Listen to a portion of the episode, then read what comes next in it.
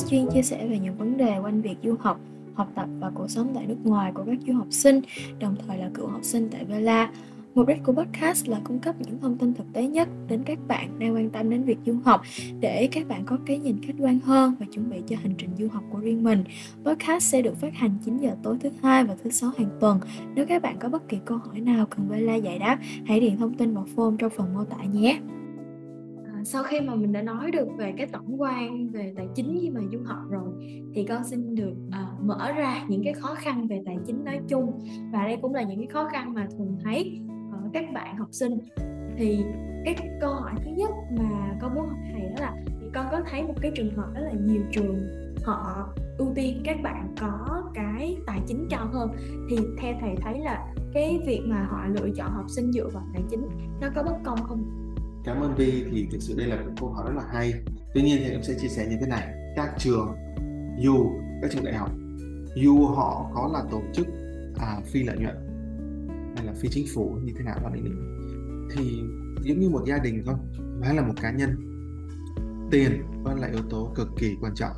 Thu nhập ví dụ như thầy nói đơn giản thu nhập của bố mẹ các bạn uh, cao hay là số tiền tiết kiệm của bố mẹ các bạn cao thì có thể giúp cho gia đình của các bạn có được một cuộc sống tốt hơn điều kiện sinh hoạt tốt hơn các bạn có nhiều cơ hội hơn. Đó là các bạn có thể đi du học. Tuy nhiên nếu giả sử như thu nhập của bố mẹ các bạn rất thấp hoặc bố mẹ các bạn có thu nhập cao nhưng mà tiêu hết rồi cái tiền tiết kiệm là tài sản nó không đáng được bao nhiêu cả thì, thì cũng rất là khó cho các bạn để đi du học đúng không nào?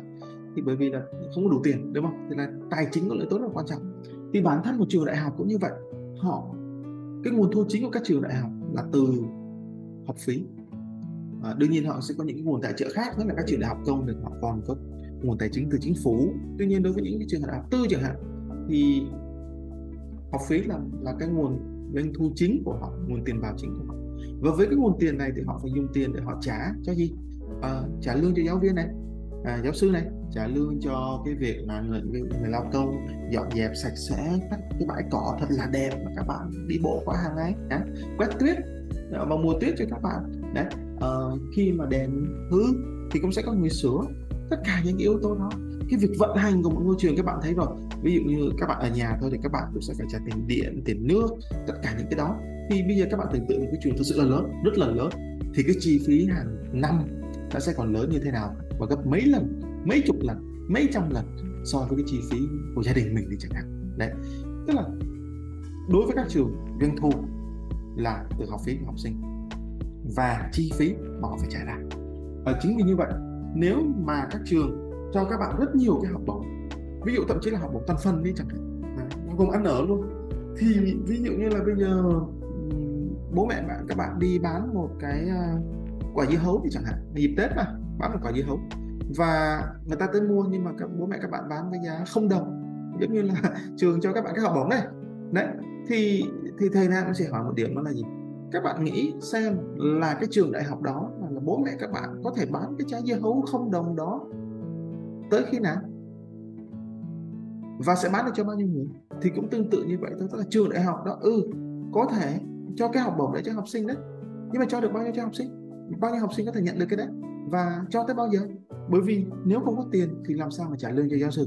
Không có tiền thì làm sao mà để cái trường của mình nó xanh nó sạch nó đẹp.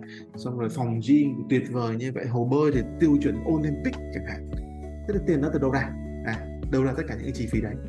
Đó thì nó chỉ nói lấy ví dụ như là bản thân như những cái trường như là Harvard Yale MIT rồi Dartmouth uh, Princeton ờ, năm cái trường mà có cái chính sách là need life mission tức họ không quan tâm đến tiền và khả năng tài chính của gia đình. Khi mà các bạn học sinh quốc tế nộp vào á nên là miễn sao chỉ cần các bạn được nhận thôi thì uh, dù là các bạn không nắm một đồng nào thì họ sẽ cho hết.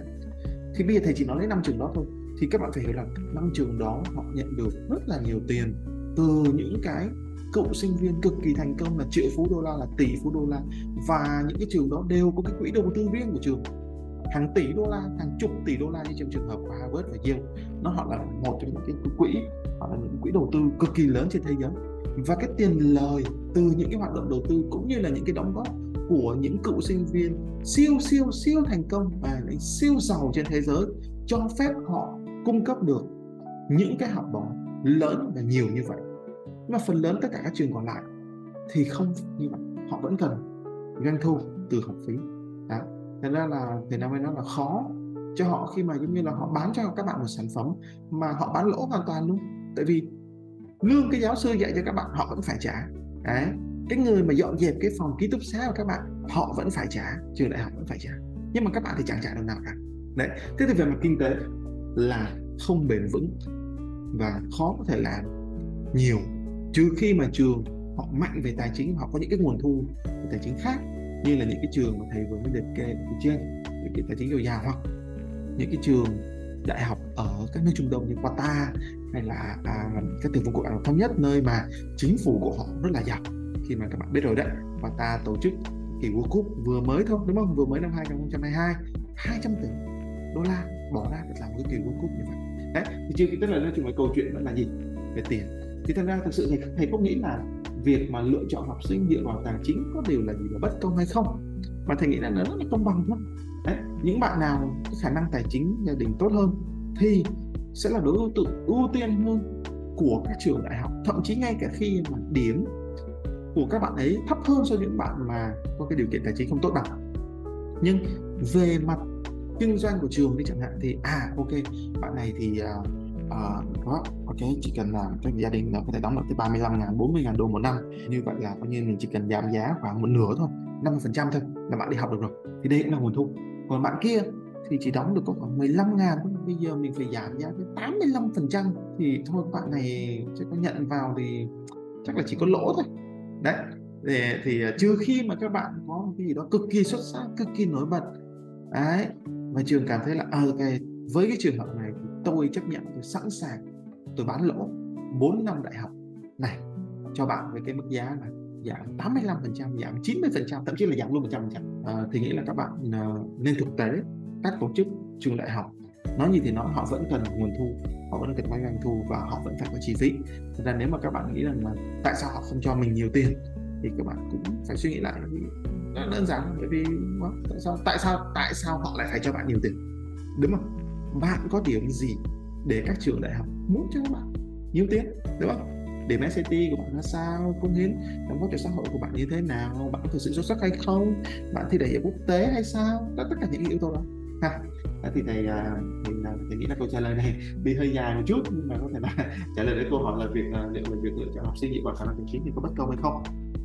Dạ con cảm ơn thầy rất là nhiều. Thì hy vọng là các bạn nghe được cái câu trả lời của thầy Nam cho cái câu hỏi này thì sẽ hiểu hơn về cách sao các trường có phần ưu ái hơn các bạn mà đóng được có cái khả năng tài chính cao thì đến với câu hỏi cuối cùng cũng như là khép lại cái podcast về chủ đề hồ sơ tài chính ngày hôm nay. Thì câu hỏi này có lẽ là câu hỏi mà rất là nhiều bạn mong chờ. Đó là nếu như mà gia đình mình không có đủ khả năng tài chính hoặc khả năng tài chính hạn hẹp thì liệu có kế hoạch hoặc thay thế nào nếu để đi du học không ạ? Thì à, với cái câu hỏi này thì thầy cũng đã tư vấn cho khá là nhiều bạn. Và à, thực sự là như này à, mỗi một bạn sẽ có một cái hoàn cảnh khác nhau nên nếu mà những bạn mà có những cái à, khả năng tài chính không, không cao thì có thể chia sẻ thêm thông tin để cho trong cái phần đặt câu hỏi của podcast và thầy Nam có thể tư vấn luôn. Dựa trên cái hồ sơ cũng như khả năng tài chính của bạn cụ thể là như thế nào? Còn đối với câu hỏi này bây giờ thầy Nam xin phép trả lời một cách chung chung một chút nhé. Tức là thứ nhất là mình cần phải xác định cái tài chính và từ cái tài chính đó thì à, mình à, thì thầy Nam sẽ nói là, là tư vấn cho mọi bạn sẽ là những cái nước nào mà các bạn thể cạnh tranh được. Rồi sau khi đó thì Nam sẽ nói một cái điểm đó là à có thể đi làm thêm. Nếu bây giờ nếu nếu mà à, ví dụ như bây giờ còn đi châu Âu đi chẳng hạn và cái phần à, tiền học thì còn đã được miễn rồi à, vì điểm con SAT con cao. À, tuy nhiên đối với cái phần mà sinh hoạt phí thì cũng khá là nhiều còn lại như vậy. Thì sinh hoạt phí cũng khoảng 12 đến 15 ngàn và nhà con chỉ đóng được khoảng Ờ, 7 ngàn, 8 ngàn đô một năm mình chẳng hạn. Thì như vậy con phải xác định được xác định luôn xác định luôn tinh thần là con sẽ phải đi làm thêm. Và con sẽ phải đi làm thêm chừng này giờ. Tối thiểu ít nhất một tuần. Thế thì bây giờ câu chuyện đầu tiên là con có xác định được tâm lý là con sẽ làm như vậy hay không? Con có đủ sức khỏe để con làm chuyện đó hay không? Đấy. nếu không um, thôi chúng ta có thể là khoan đi học. Đấy, khoan đi du học khoan thực hiện đi môi du học. Bởi vì ngoài cái việc là các bạn học đại học thì các bạn có thể là gì? Một số bạn điều kiện tài chính không tốt thì thầy nào cũng khuyên luôn là con hãy cứ học đại học ở Việt Nam. Nếu mà giả sử như con đường của con con muốn đi học đến tiến sĩ thì con có thể nộp vào chương trình tiến sĩ và một điều tuyệt vời và thầy na cũng đã giúp và anh chị học sinh đã uh, sinh viên của các trường đại học ở Việt Nam cũng nhiều đấy chứ để um, đạt được những cái học bổng lớn ở các trường đại học ở trên thế giới. Và cái cái cái điều tuyệt vời mà của cái việc học tiến sĩ ở Mỹ này ở Úc này ở Canada này hay châu Âu này là gần như là các bạn không phải trả cái chi phí gì cả. À người ta sẽ thậm chí là gì? À, các bạn không phải trả tiền học các bạn không phải trả ăn ở thậm chí người ta sẽ trả lương cho các bạn để các bạn có thể chi trả cho cái phần ăn ở của mình ở nước ngoài. Còn tiền học họ hiếm thậm chí luôn là hoàn toàn. À hoàn toàn mình được miễn. Đấy. Thế thì nếu mà các bạn nào mà đi theo theo cái hướng là nghiên cứu hoặc là làm giáo sư giảng dạy thì có thể uh, hướng tới những chương trình PhD và chi phí là gần như là không có. Đấy. Bạn có thể xoay sở được hoàn toàn. Đấy. Còn đối với những bạn nào mà nhắm tới những cái bằng thạc sĩ chẳng hạn cái đào tạo ngắn hạn MBA chẳng hạn thì sau khi tốt nghiệp đại học các bạn có thể đi làm một hai năm tiết kiệm tiền. Đó, và đây là cái lời khuyên thầy cũng đã nói với một vài bạn rồi hãy tiết kiệm tiền có tiết kiệm tiền rồi con hãy uh, dồn cái tiền đó.